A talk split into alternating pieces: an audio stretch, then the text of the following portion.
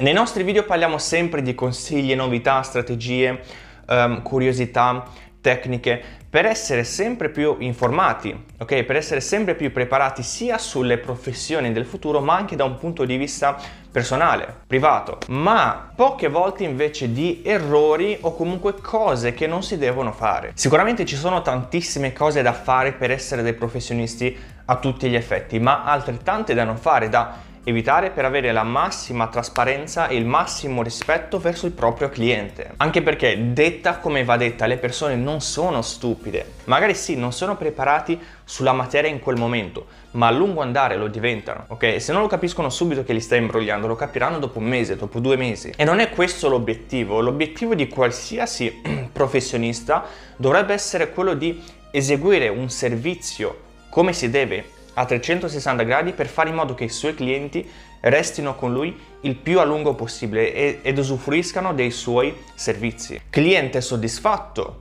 resta, cliente insoddisfatto se ne va. Quindi fatte queste precisazioni vediamo adesso invece um, che tipo di promessa un professionista non dovrebbe mai fare ai suoi clienti. E attenzione perché quello che ti sto per dire equivale alla magia, risolverà tutti i tuoi problemi e avrai clienti per sempre. O quasi. Ok, abbiamo scherzato. Comunque, non proprio, ma ti assicuro che se seguirai i consigli che ti dirò adesso in seguito farai veramente fatica a perdere clienti. Tutto quello che ti dirò si racchiude in questa piccola frase.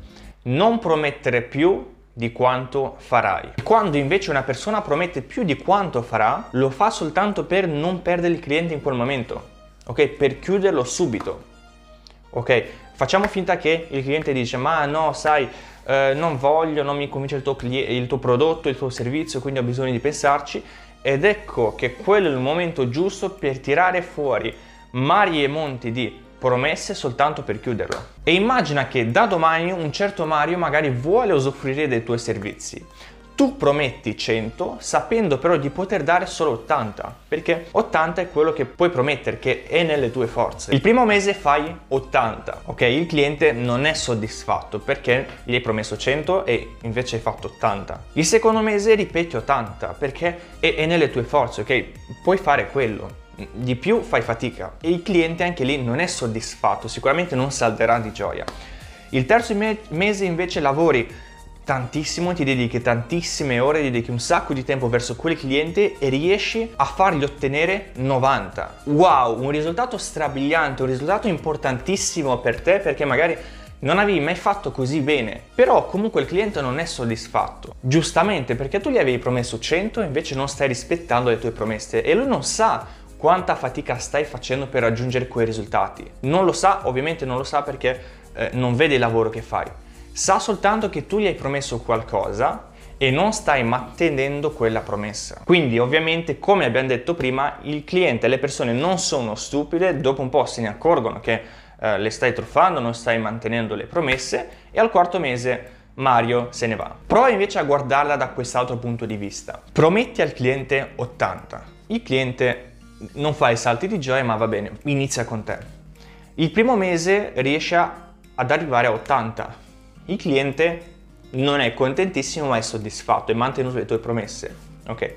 Secondo mese riesci di nuovo ad arrivare ad 80. Il cliente comunque non ha di cosa lamentarsi perché stai mantenendo le tue promesse. Il terzo mese invece arrivi a 90. Benissimo, ottimo risultato per te perché hai fatto di più e il cliente al settimo cielo perché hai fatto più di quanto hai promesso. E capisci bene che in questo modo il cliente non se ne andrà mai perché stai mantenendo quello che hai promesso all'inizio, gli stai dando tutto quello che avevi promesso. Quindi no, non ha ragione per andare via. E tra questi due esempi i risultati sono rimasti uguali, 80 il primo mese, 80 il secondo e 90 il terzo.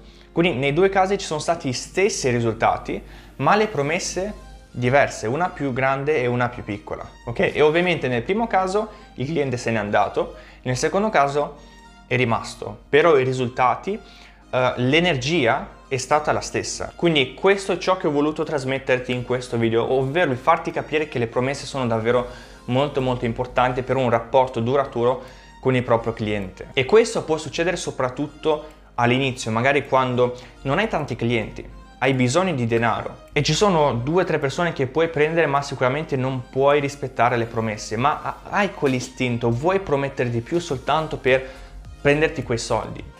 Io ti consiglio di non farlo.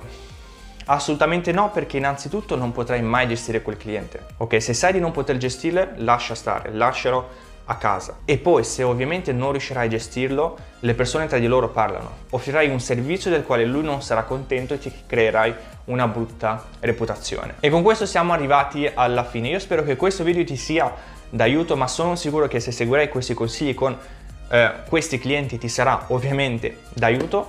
E mi raccomando, l'ultima cosa che ti voglio dire, entra nel canale Telegram perché postiamo tutti i giorni curiosità, strategie, tecniche, recensioni e video recensioni sulle professioni, sulle tre professioni del futuro.